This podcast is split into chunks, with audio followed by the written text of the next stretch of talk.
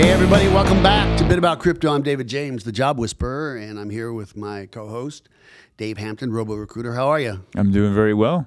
Yeah, better, than, Excited? better than I deserve. Yeah, better than I deserve, too. Exciting times in crypto, everything that's happening. Yeah, yeah. You know, I think it's a, ma- it's a matter of time. It's a matter of time. You know, it's kind of like there are two kinds of people those that have crypto, crypto and those that will. Yeah. Yeah, it's just the certainty about that. I um, I, I'm really interested in uh, what's going to end up happening as far as the infrastructure.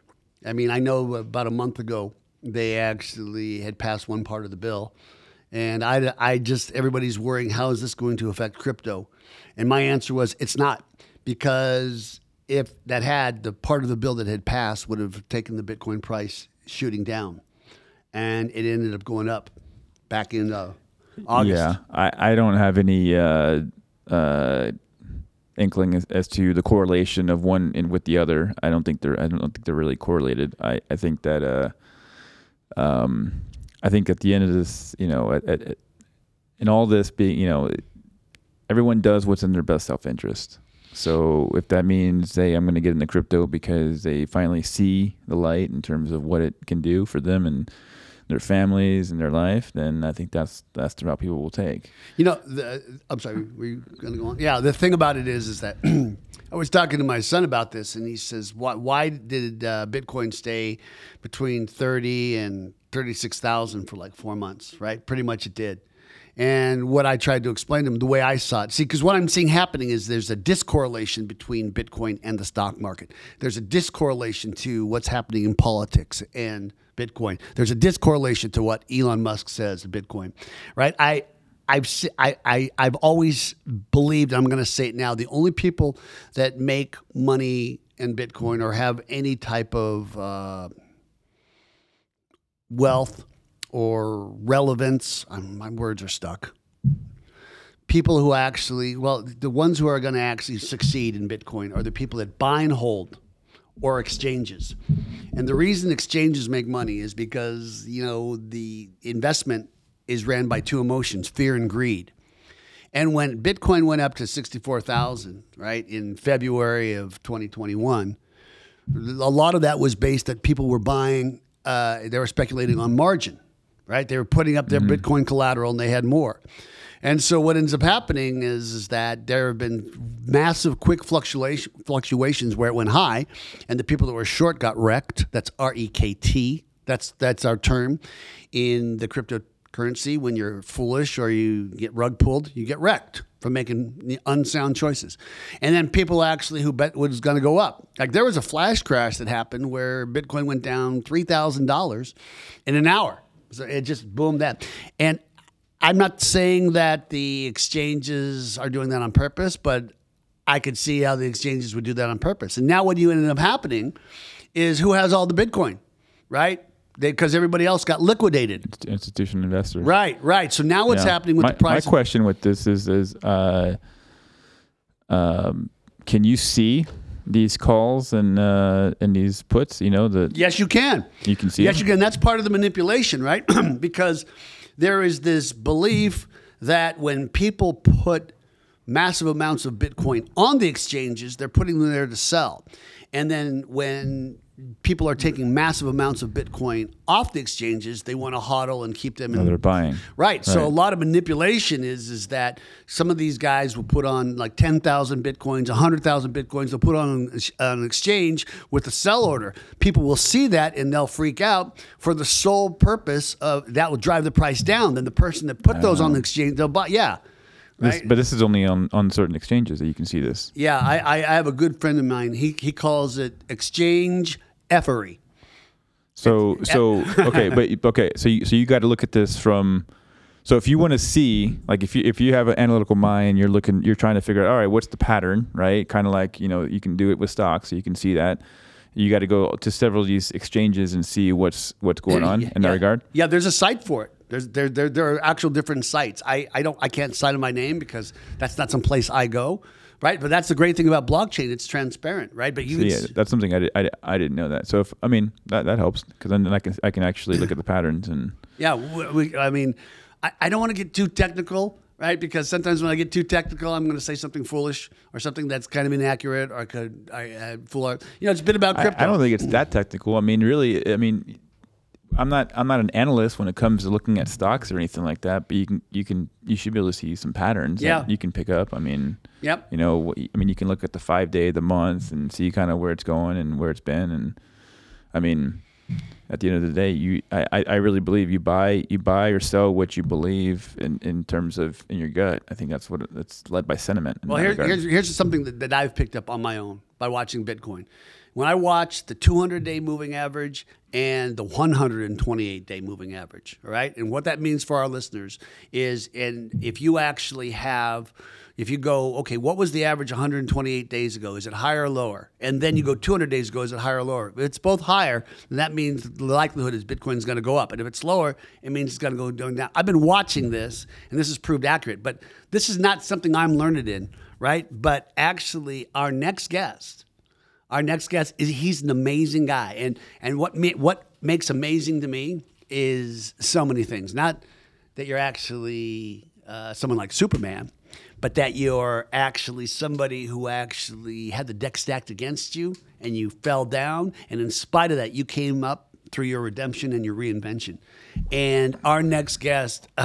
that to me is called resilience. That's like the Lombardi, right? Well, you know, it's funny, you know, because I, I know I've learned so much from you. I learned, uh, you know, you've been a great accountability officer as it comes to things like work ethic and setting goals and sticking to plans. You know, the fortitude and as stoic as you've been has been so good for me on so many levels because, you know, if if you want me to, sh- I always say this, show me your crowd and I'll show you your future. So actually just being partners with you, uh, you you you're you're more disciplined than me. Maybe my old age I get soft, and I've learned I've learned that. And and this uh, our next guest, Manny Frazier, he actually is is somebody. You know, he uh, he's he's I'm going to call him remarkable. Right, and you know, I met him. Uh, there was a, a, a an international DeFi conference, and we met. We spoke for about uh, 15 minutes, and he told me that he was a trade. Uh, he's a trader and he's a power lifter, right? But then we actually he started talking about his background and how he started, and you know he didn't draw a good card starting out his life, and he made some poor choices. And I'm going to let him talk about that on his own. And now to to what he is now and to what he's doing now, I just uh, it's admirable. So, with no further ado, I would like to welcome Manny Frazier to podcast. Welcome to a Bit About Crypto, Manny. Hey, what's going on, guys? Really good to see you. So, Good to see you as well. what's going on with you in your life right now? Um, nothing. Just realistically, I just moved. Uh, we just got a new house, From so we're living there. from um, from where to where?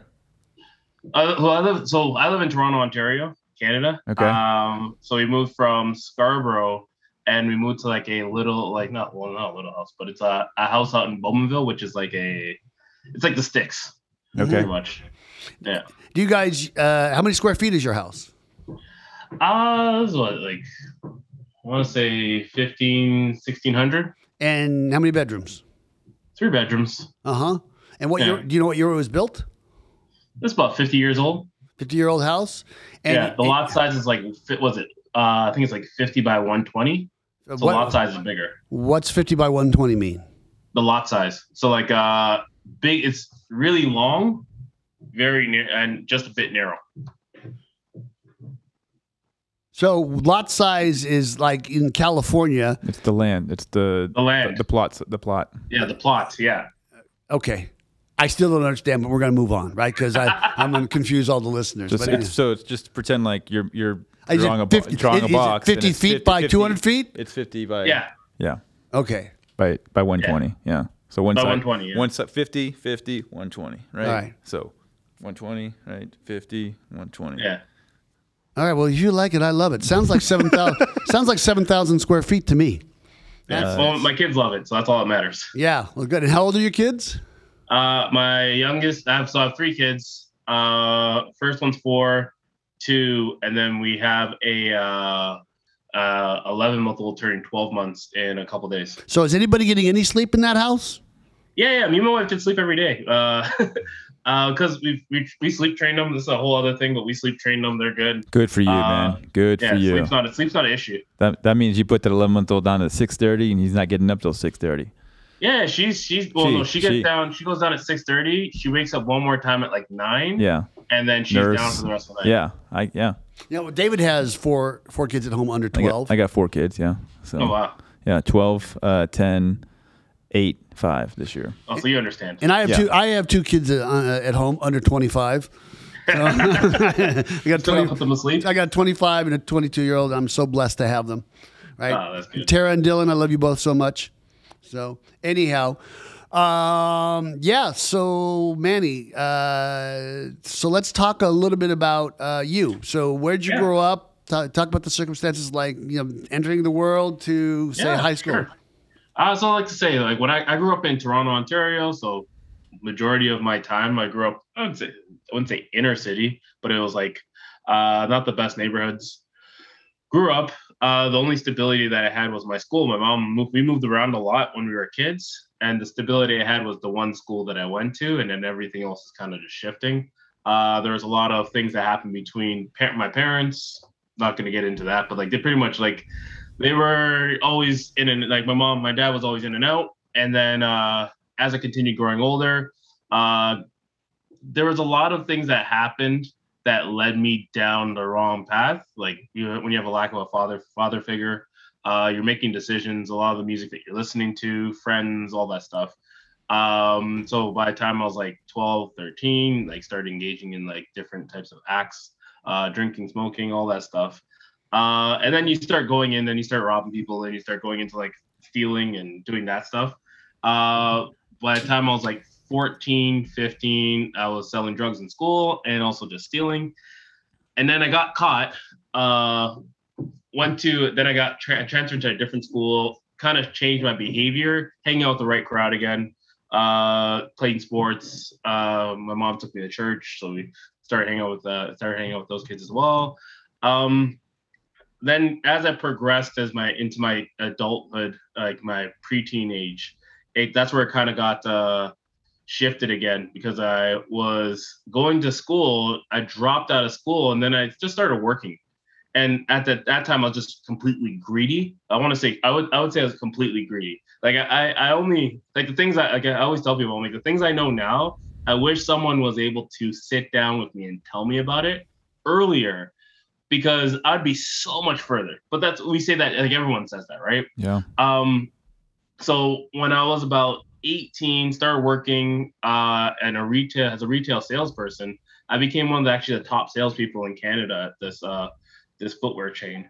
And it was cool. That was a that was a great thing. But then I wanted to go back to school because I'm like, okay, I want to I, I want to go to school. You know, like the whole thing about go to school, get a good job, all that stuff. So I'm like, okay, I gotta go to school.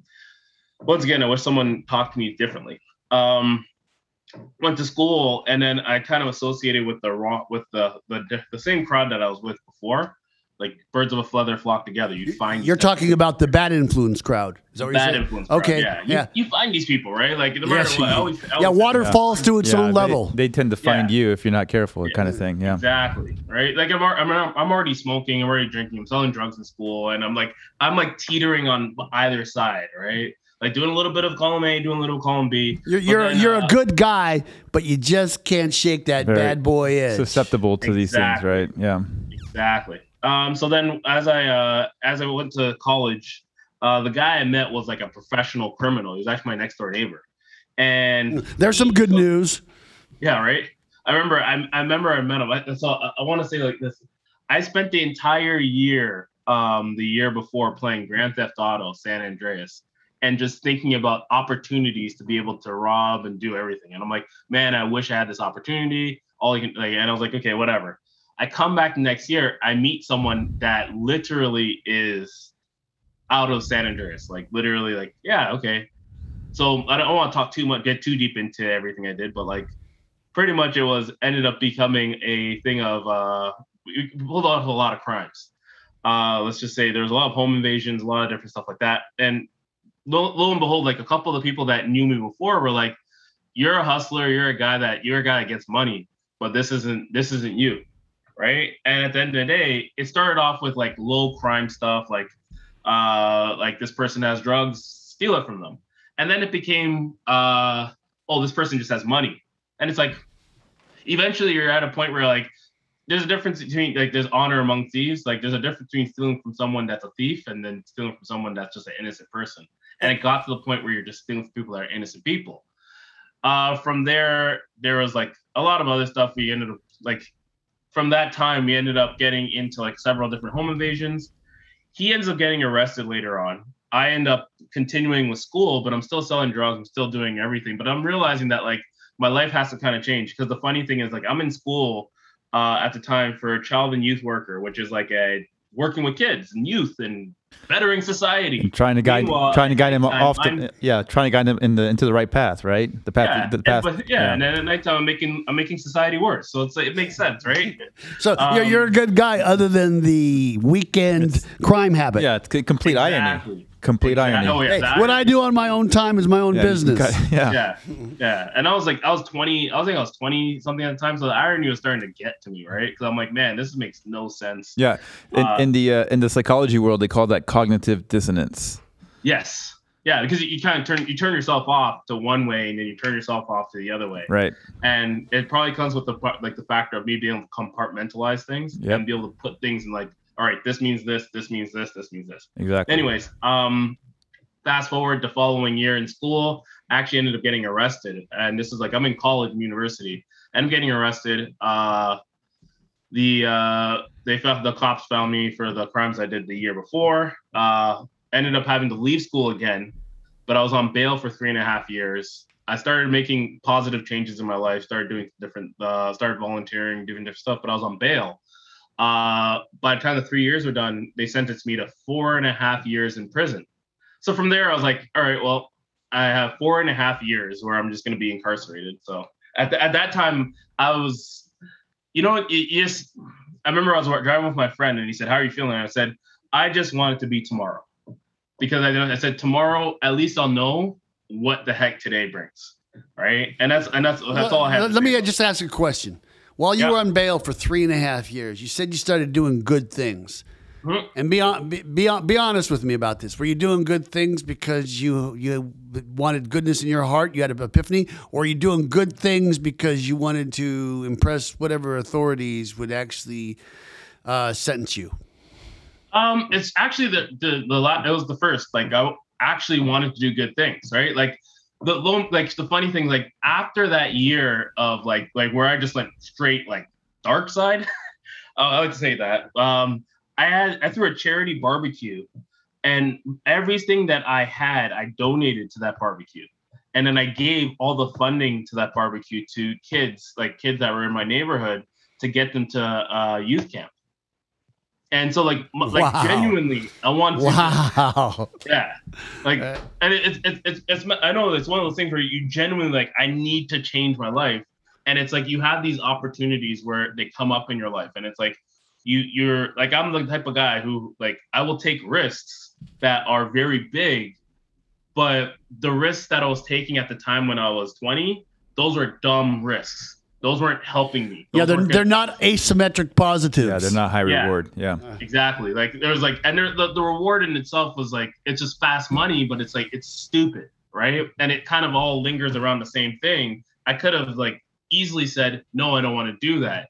But at the end of the day, it's like, well, what's the worst thing that can happen? You take some liquid courage, you go. Um, so when I got after I got arrested, after I went to prison, I spent four and a half years inside incarcerated. I went from maximum security prison for six months, medium for a year and a half, and then I'm, I was got denied parole because they said hold, was- stop, stop, stop. Yeah. And so in, in in California, in the United States, I think every United States except for Alaska, you actually when you go to prison, you actually segregate by race. Is it the Yeah. same thing in Canada? No, no, it's all they don't care about that. Okay, so how was your how was your behavior in prison? Behavior was like some like yeah, it was not bad. It Well, obviously because you went from max to medium, you know. Yeah. So it was good enough. It was good enough to get me out. Let's just okay. So actually, let's say that this my behavior was great. Actually, I should say that that my behavior was great. Like as far as an inmate standard could be. When I got when it got time for parole, this is how messed up our system is.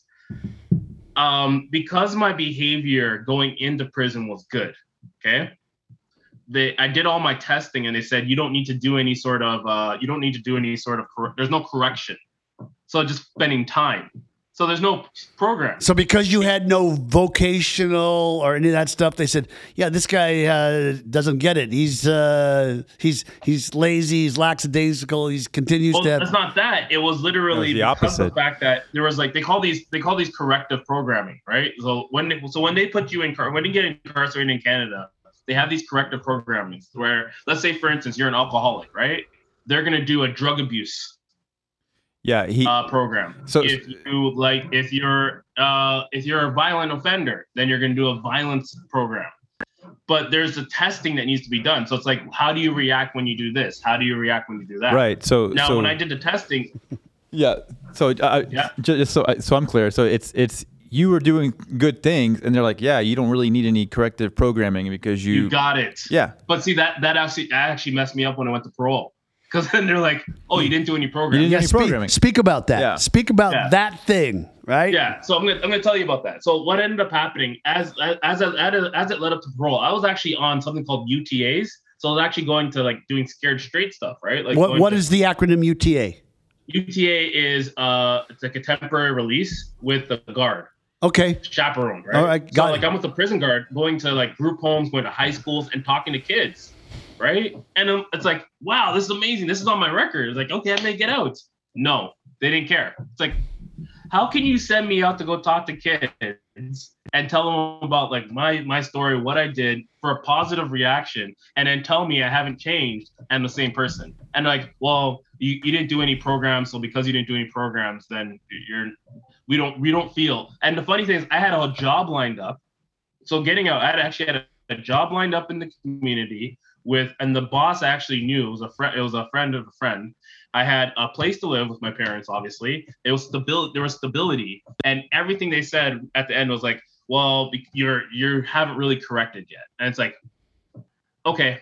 So I ended up going to minimum. So bogus, man. That's so bogus. Oh yeah, it's at, at that at the end of the day, I just looked at. it, I'm like, there's absolutely nothing I can do at this point. So now I'm spending the next four and a half. I'm spending four and a half years. At that time, it was two years, so it was another year and a half in a minimum security.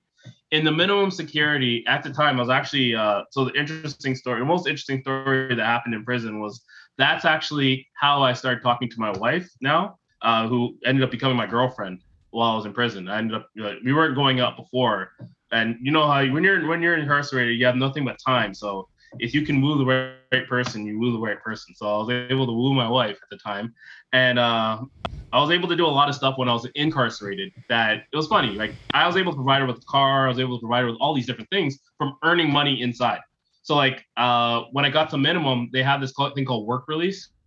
So I got to work release, got to work in an apple orchard, work ethic, all that stuff. Like I was still working, right?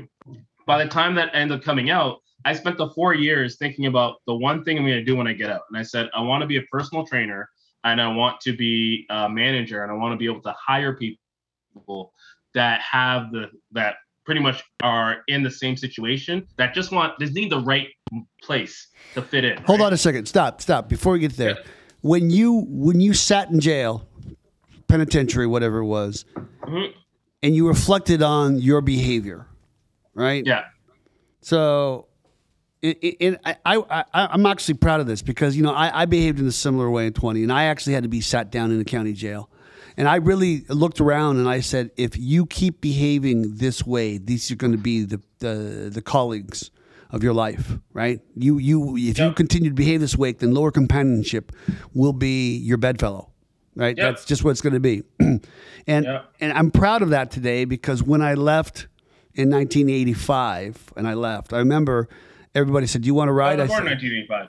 "Yeah." well, yeah, but I I remember walking, and everybody said, "You want to ride?" I said, "No, I'm walking," and it was because they let you out at 2:30 in the morning, right? And I, I because they want they don't want to let you out the same time they let the women out for the obvious Yeah. reasons, right? Yeah, and I sense. just I started walking, and I kept walking, and I kept walking because I had this freedom. I realized that just the ability to not be in a box, right? And I didn't realize it then, but I knew that there was substance abuse that was part of the procuring cause, right? I mean, I didn't get in trouble every time I drank and drugged, but every time I dr- uh, but but every time I did get in trouble, there was drugs and alcohol involved, right? And I, I mean, I have since like removed and then I, I don't participate any of that in any form anymore because I, it just doesn't agree with me, and it never did.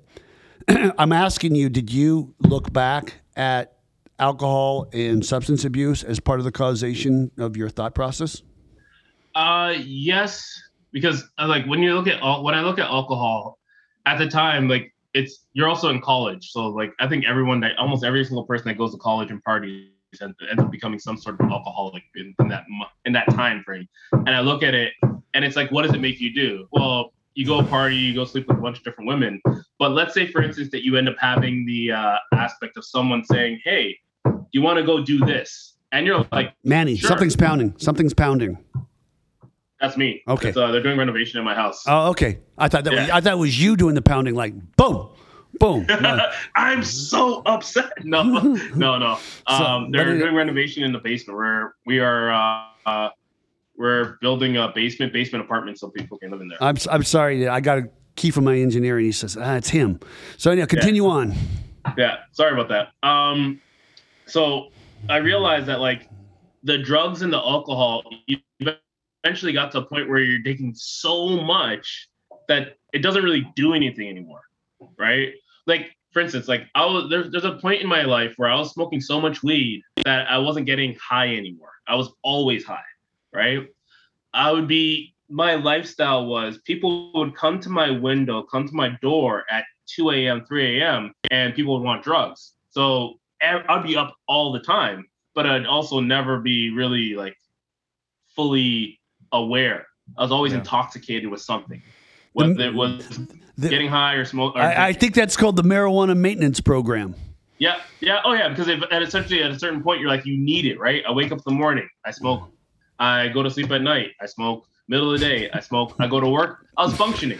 My- my- Sounds like like you like you and Snoop and Dr. Dre would just get along just fine, right? Oh, yeah, that Smoke yeah. weed every day. yeah. Well, that yeah, the, yeah. The Chronic 2000, was, uh, that album was an amazing album for me. I But- bet. I bet. It's a it's a good album in Ba- itself. ba- but based yeah. on this part of your resume, I bet. yeah. Oh yeah. On this, yeah, this part of my resume, yes. And it, when you look at it, it's like that entire time in my life, I literally was just doing that. So tell me, tell me how you reparented the idea about uh, ingestation of alcohol and drugs into yourself. so I remember it was bef- even before I went to prison. I, I I I remember I was going for a run, and it was a 10 kilometer run, which is roughly about like a 7.5 mile run. And I remember at the end of the run, I was dying, and I'm like, I don't run, but I was like, I don't like feeling like this. So health reasons. And I looked at it. One of the things that actually got me to stop drinking and smoking so much was actually health reasons. I, I looked at it and I said, eventually I'm gonna have to quit. Like this is how and this is my mindset. Eventually I'm gonna have to quit this. Why not quit now? And I was like 20, I was 21 at the time. So I'm like, okay, I quit smoking, I quit drinking, and I started picking up health, like running and exercising and whatnot. And then from there, um, I remember I was just like, it the the feeling of wanting to do it never made sense. And like I identified my triggers. A lot of my triggers were like for smoking was I get in my car and I drive. I would pick up like I, I used to smoke Captain Blacks, right? And I'd pick up a pack of Captain Blacks and I'd smoke an entire pack on my drive, right? Or I smoke two at least. So one while I'm leaving, while I'm leaving the city, and then another one while I enter a city. So I found that like these are triggers, right? I'm leaving the city, I want to smoke Captain Blacks. I'm entering the city, I want to smoke another Captain Blacks. Right? I get out of my car, I want to smoke a Captain Blacks before I go inside my house. So I'm, I'm noticing where are my trigger points. I go to the club. What what's the number one thing you want to do? You drink, you go upstairs, and I'd smoke. So a lot of these areas that I noticed are like these are areas where I where I'm triggering, and I'm like, okay, I have to stop. So I actually had to. I was a club promoter at the time. I had to stop promoting for clubs. So I'm like, this makes no sense. I'm showing up here. I can't go smoke. I I can't drink because that triggers my smoking. And it's like, all right, well, and like at the time I was still smoking weed, but then even that got to less and less and less because, like I said, it's like just how much weed can you smoke to a point where you're not, you're just like you're not, you're not feeling good anymore, right? So I, didn't, I didn't, I didn't bother with it. Yeah, thank, th- no, thank you so much for that. I mean, really, I, I the humility and the vulnerability that you you talk about that. That's uh, I, I applaud the courage. So you get out of prison and you decide you're going to be a physical trainer, right? Yeah, yeah. So- actually, uh, so what ended up happening? I got out and uh, I moved to the nation's capital. So in in Canada, the nation's capital is Ottawa. So I moved to Ottawa. Uh, that's where my girlfriend was at the time, who's my wife now. Uh, she was going to school, university there. So I'm not going to go far away from my girlfriend. Uh, so I go there, I get I get released there. I'm on parole there, and which is also funny because the only person that's there is my my girlfriend, my wife at the time. So they would rather release me to an unknown place where I don't know anyone and my risk for reoffense is actually higher than release me on parole, like early parole, early release, to my hometown with my family and a job that's secure. But I'm not I'm not the government, I'm the pro board, I don't make decisions. Yeah, you're trying you're trying to make sense out of the government and the way they do things, man. Good luck. Right? Oh yeah, it makes no sense. So, anyways, I move out to Ottawa. Um, I at first I was just I was working at a car wash. I, did, I got denied. I, I didn't get the job, so I was like working at a car wash. And then my my girlfriend said, "Well, you can do this." And I said, "Okay, I'm gonna do this." So I started I started doing something. Right? I just started putting out ads, started doing something. Then I applied for this big chain gym that didn't hire me at first. Uh, ended up getting the job, and it was pretty cool. It was actually all orchestrated. Like I went for the interview for another job position, and they said, "Well, what do you want to be? Like, I want to be a trainer. Like, I want to be a personal trainer. They're like, okay, you're hired. I, I got the job on the spot. I became one of the top personal trainers in the company. I moved back to Toronto a year later because my, my girlfriend was done school. She moved back to Toronto. I moved back to Toronto like six months after her. I became a manager at the of, the, of a club. Got to hire actually one of my one of my old uh one of my old cellmates actually got to hire him. He he got released and he was like needed a job. I actually got to hire. So one of the things I wanted to do when I was inside that I thought about, I was actually able to do. Um, so this all leads into like as I continue growing, I get married to my I get married to my wife, um, and then we have a kid. So this is now 2017. At the time, I was invest. I was I just got into. I remember I was making a lot of money at the time, uh, and then I was like, I need to do something with my money. So I, I talked to my wealthy clients. What do you do with your money? And they're like, Oh, I just save it and put it in RSPs. I'm like, Sure. All right. So that's a retirement fund. I'm like, Sure. I'm like, Who's your finance? Like, let me meet your financial planner and whatever. So I meet the financial planner and start doing all that stuff. And like I said, I wish I had the knowledge I did now because I would be so much further. It, like, just so many different times. I'm Manny, like, Manny. further. So Yeah. does everybody. I know. everybody, everybody. I wish I could go back and talk to that 18 year old, right? And here's the thing I got to say, you can tell a kid, you just can't tell him much. Right, Oh, yeah. because that's the way it is. So I guess we're going to come to this now. So uh, this is I always ask at this part of the show. How I, th- I think you're about to touch on it. How did crypto find you? Was, that's exactly what I'm about to touch about.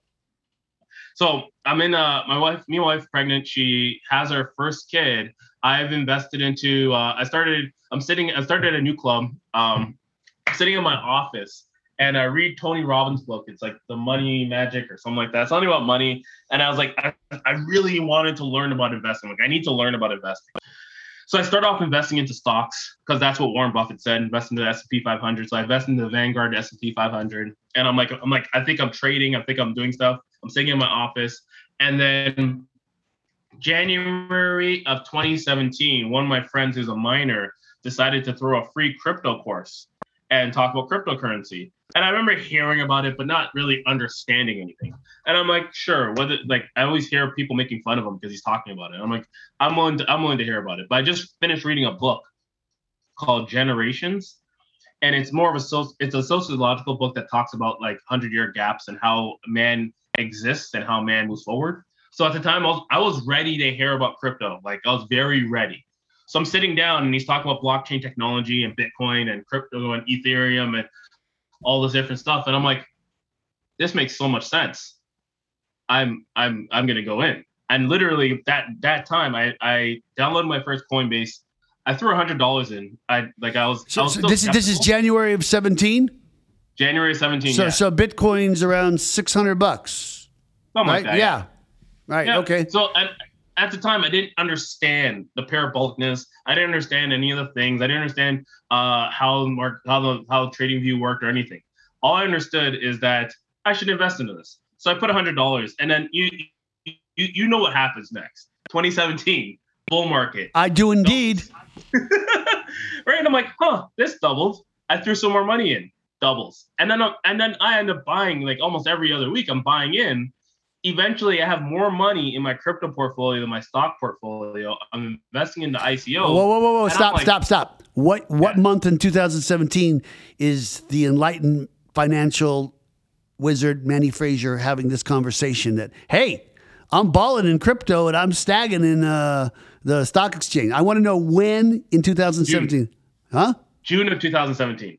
Okay, so June of 2010. So, so Bitcoin's around three thousand bucks on its way up. around three thousand dollars. Yeah, Yeah, right that- before it comes down and then it does the move. Yeah, right. Okay. So June of 2017, I realized that I actually bought uh, AntShares in August of 20. So you're you're you've you you've 30x you've 30x on your first hundred dollar purchase. Pretty much, yeah. Yeah, okay. And then also, like, if you think about it, like, I bought AntShares at four dollars, and that weekend it went to it, tur- it turned into Neo and shot up to fifty dollars. And I'm like, like looking at crypto, I'm like, wow, this is this is next level. And I, but the thing is, I still didn't understand anything, right? And the people I was trading with, the people I was investing with, they were emotional. And I, I, I know, I know that I know this now. And at the time, I just thought they know more, right? So I'm like, okay. So I'm, I'm looking and I'm reading. I'm trying to figure out what to do. I think I'm, I think I'm trading, but I'm really just spot trading. I think I'm investing, but I'm really just, I'm, in, I am investing, but I didn't understand trading. You're gambling. You're gambling, and it just seems to be working out. Correct? Pretty much. Yeah. Yeah, pretty much. Oh, what's that? Oh, Joe Biden's finally on. Oh my gosh. Okay. This is an apolitical show, so let's uh let's keep going. Yeah, sorry about that. I, I had the I had the thing on and I started hearing it and I'm like, what the heck? That was news from the morning. Anyways, um, so it goes into 2017, and then uh, what ends up happening? We end up doing we end up going through all the stuff. End up going to ICOs. I got I, I got Icon. I got all these different ICOs.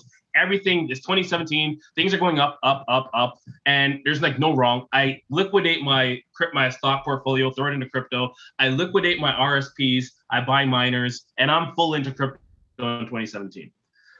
And then uh, up getting a job.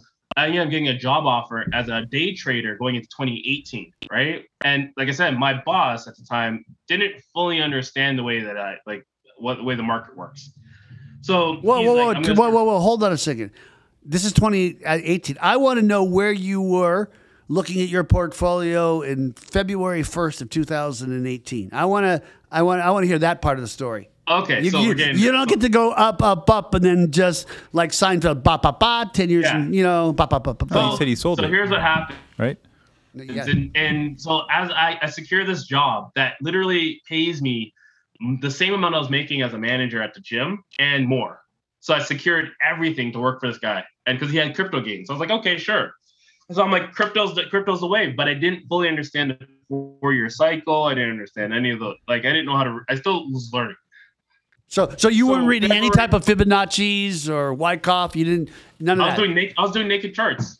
okay, got it. right? Like Yeah. I was doing naked charts, and I was like, okay, like, and I was a bit understanding, like the things I. Like I said, So for our audience, for our audience, when he basically what he's doing is he's doing naked shorts. He's putting up all the cash assets that he has because he's certain that this is the way. It's it's a form of Russian roulette. I just want Yeah, our audience to much. understand what a naked short is. Go on. at that point, yeah, like I even like, uh, for instance, like Cardano, I bought Cardano at ten cents and sold it at a dollar thirty, and just because it wasn't Bitcoin, right? And it's like, okay, sure. And this is like going backwards to like 2017. So I saw Cardano, I'm, like, buy. And then it just something about that when I when I analyze it now, it makes sense. But something about that time made no sense. And it's because in January everyone was so euphoric, and I was euphoric too. And everyone was hanging around with. It was like it was like a party. And then in February of 2018, I started my I started working for the company, the crypto company, and everyone said the same thing. It's just a little dip. It will come back up. Don't worry. Okay, I bought some more miners. I uh, offloaded some more stuff. Uh, we just recently we were we were getting ready to move. We just took a vacation. My wife gets pregnant again. Uh, we took a vacation to Cuba. We do a bunch of other stuff.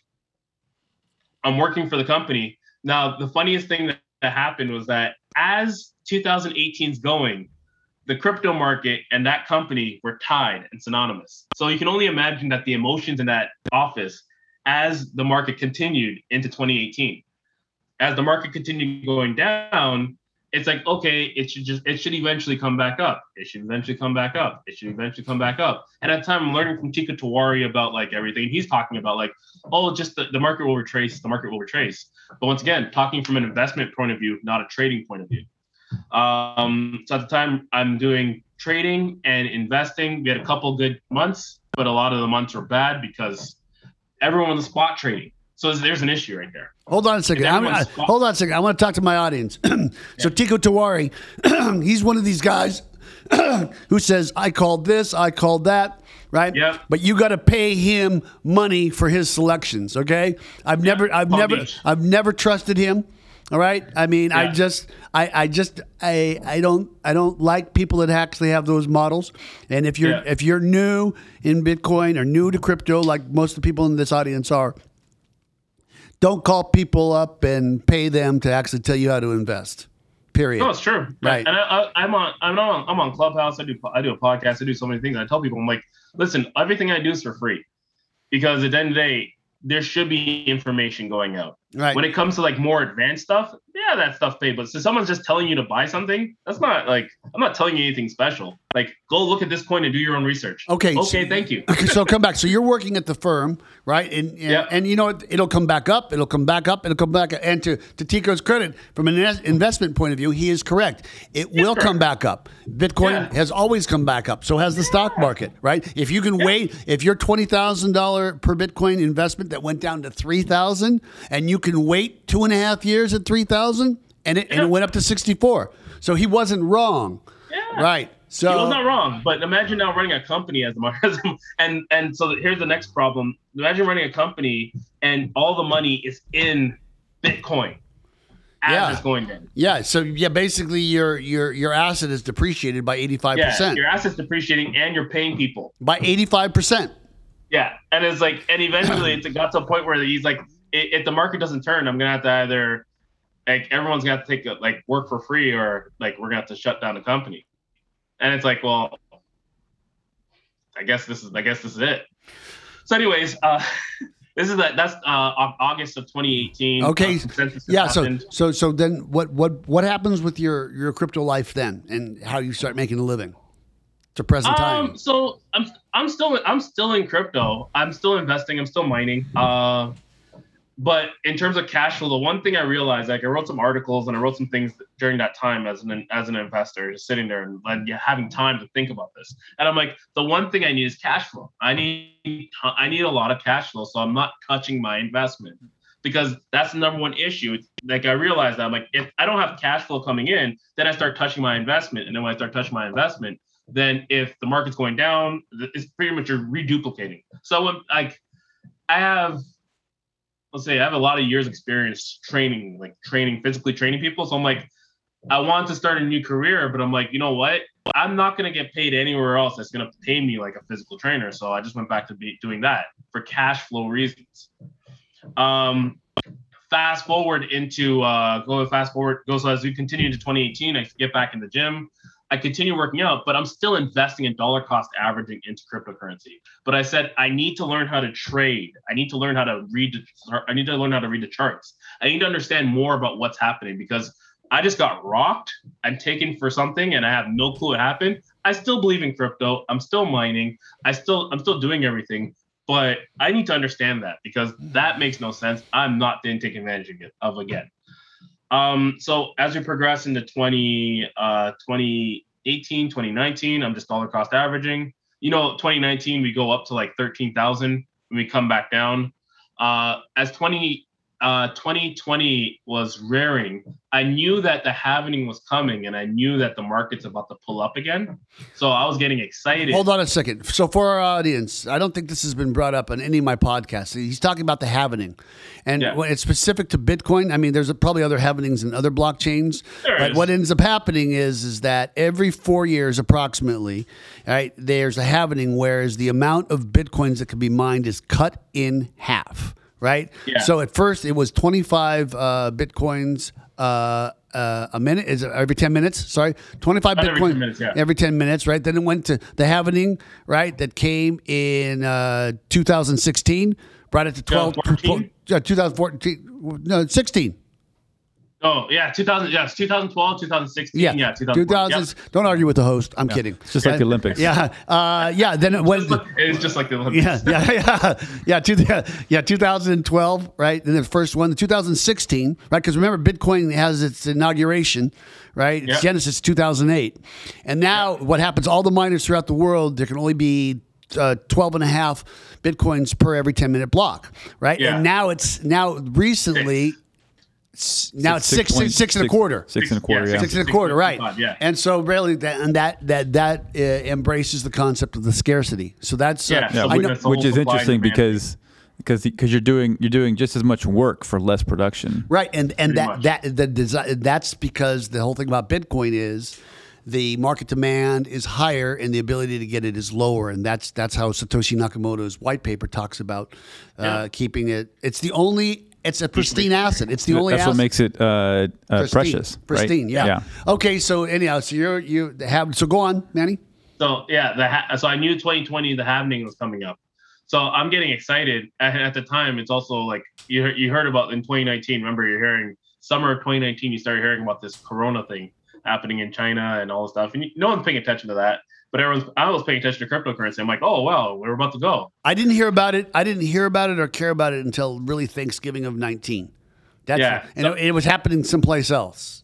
Yeah, and, and that's and that's how I saw it in 20. I remember summer of 20 because I, I was still work. I was a trainer, so you're hearing about you're always reading health articles and hearing about stuff. And I remember it coming up, but it's not. It's not. It was not something to think about.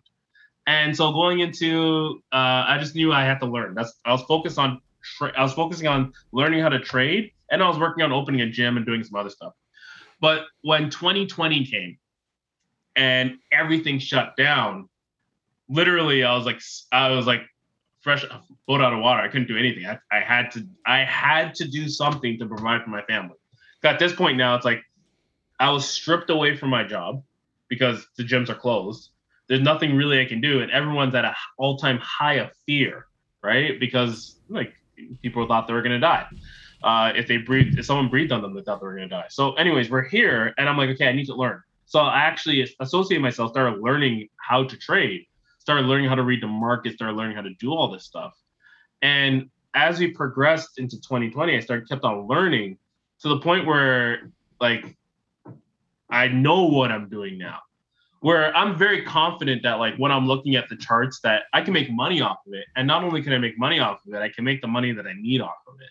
And that's what's so fun off of it now because now I went from a place of scarcity where it was like, oh, like uh, I don't know if I can make money off of this to yeah, I can make money off this, and I'm comfortable with making money off of this, right? And it's not my investment; it's not it's not it's my trading, right? My investment still doesn't get touched because my investments is like my long term holds, right? That that might might take more time, and like I, I get I get some I always get like like these long term holds that go up like 20x or 30x. I find them before they move.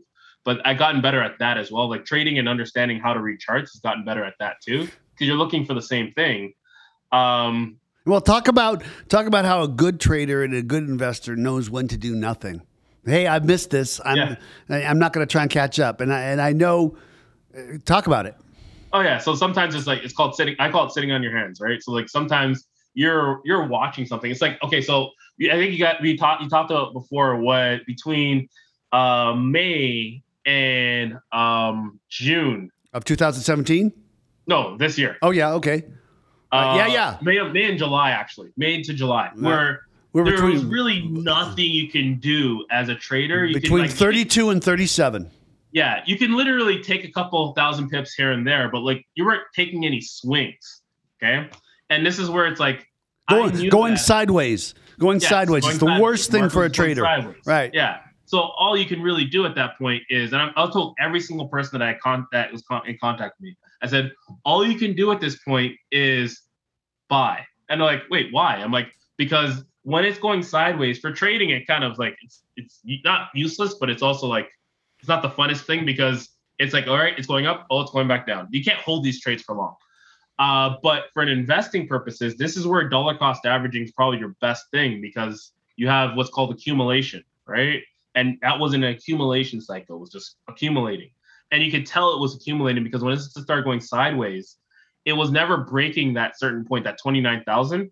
And it just kept on going up, down, up, down, up, down, up, down. And it's like, that was your time. So a lot of people that were I was talking to, they got to invest during that time. Now, the time that people want that people time that people did invest, like a lot of people that didn't talk to me, invested at that sixty thousand. Yeah, like, at February. yeah, February. And that's I was like, that's when I was actually cautious, and I was like, this. I'm kind of cautious about where we're at right now. Is it a good time to invest? I mean, it's always a good time to invest, but is it a is it really the best time to invest? Mm. So I, I want to talk about this, and you're the perfect guy to talk to about this. I was saying Yeah. the only two the, the only two people that make money in Bitcoin over the long run are people that buy and hold and exchanges, right? And I was having a conversation in the parking lot, right, with somebody else who, because if you're talking about crypto, I'm talking to you, Mm-hmm. right? And he wanted to know why the price of Bitcoin was stagnant, right, for four months, right? All, Yeah. all pr- pretty much, you know, April, May, June, July, right? Yeah. Why, why it just stayed between 29 and 39. That's it's pretty much where it lived, right? Yeah. and I said I have a theory on this. Like the two people that make money are the people that buy and hold and exchanges. and the reason it went up to 64,000, right, in February is because uh, so many people were actually buying uh, and trading on margin, on credible Yeah. margin. Right. Yeah. And what ends up happening is the exchanges will create a situation where you actually they'll they'll, they'll create a flash. I, I believe this. They create a flash crash where the price goes so low for a moment that your collateral is liquidated. You Yep. you turn on your computer and you have nothing. And whether you're shorting Bitcoin and it goes up, right? They you get liquidated, or whether you're long Yep. on Bitcoin, it goes down. So now we have a situation where all the people that were pushing the price up artificially to sixty four thousand, they're gone.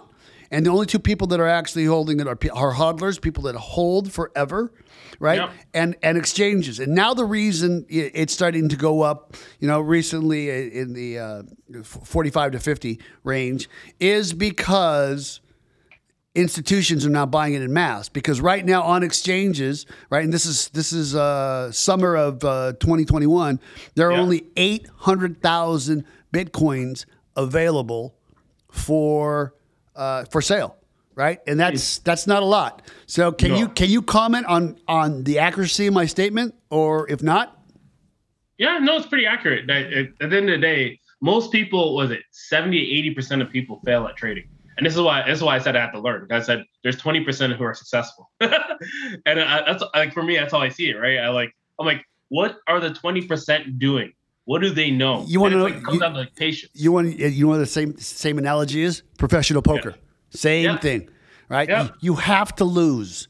You Yeah. have to, you have to and, and and people would say to me, "What's the what's the most important thing about being a successful poker player?" Do you know what the answer is? How to take a loss? Learn how to fold. Yeah, Learn it. to So so you're on. You know, see, emotionally and viscerally, we're talking about you because the thing about trading and poker Yep. is money is the tool and the reward. Yep. Right. In, Yeah, or, in right. order in order to live, you need to be willing to die. I'm all in. Yeah. That's uh, you could You're say right. you could say the same thing about recruiting, David. right? Well, how can I say it when you just said it, David? Yeah. Well, I mean, you could. So I mean, you got- twenty percent uh, that make it. Really, it's eighty percent turnover. one, Right. one out of five that come in make it. Yeah. The worst thing that can happen for you is if you come into recruiting and make a placement. I made I made my first placement like literally first week.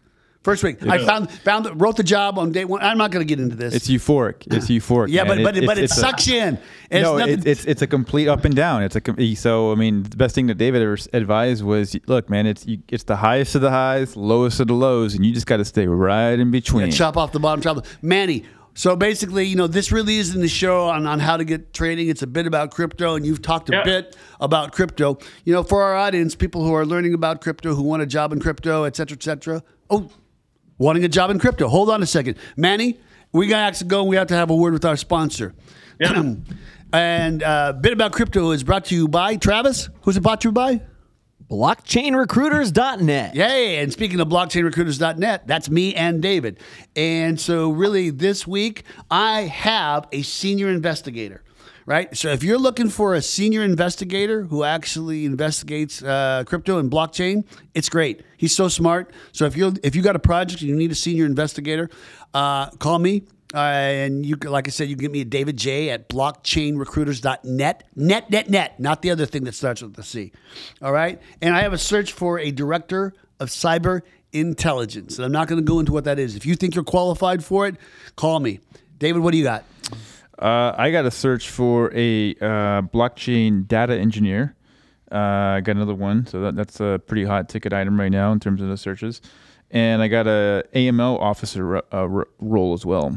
Someone doing the KYC anti money laundering? Yeah, yeah. So like a I, I compl- may have someone I have in mind for that. Like a compliance person for the yeah, bank? I could, yeah. It's it's real. I think yeah, Okay. yeah. It's related to compliance, but So- not necessarily. So you guys all, if you're, if you, since you, if you're not living in a cave, you know that's for an exchange or somebody who wants to be an exchange. So anyhow, Manny, what would your advice be to people who are in, just in general about what do you see the future of crypto? I'm not talking talking from a standpoint of trading and investing. I don't think trading is for everybody. As you can see, Manny he took he took immense losses and he's learned at this this craft for four years, right? So this is not something you can do in a week and have consistency. Because he even admitted he was he was winning a little, but he didn't know why he was winning right? Yeah. so now now he knows why he's winning and now he knows why he's losing, right? And he can actually mitigate the losses and put himself positioned for isometric gains, and that's probably what he's doing. So, what? How do you see the future of cryptocurrency in the world right now, summer 2021? Um, I think it's going to be huge. I think the t- actual technology is going to be huge. I think with blockchain, I think right now what we have with the regulations that are coming through, um, like the infrastructure bill and all that stuff, I think that's going to be very interesting because even down to the timing of that, it's going to be like 2023 uh, when they vote on that. Or when they vote on it will be the end of this year, but the implementation won't be till 2023. I think when it comes down to like blockchain technology and cryptocurrency, I just think it's, it's going to be part of our regular day basis, right? Like I think as we progress into future technology, it will be part of our regular conversation. It'll be part of our regular everyday thing. Like I remember, I remember talking about this in 2017 that you can plug in, you can eventually be able to plug in a Tesla and mine with it, right? And use it as a proof of work. Right. Like these are all these are all things that are very plausible and, and are probably going to end up happening. Where crypto mining, uh, blockchain technology, it's all going to be part of our everyday existence, and that will also cause the the whole uh, volatility factor that is really good about it.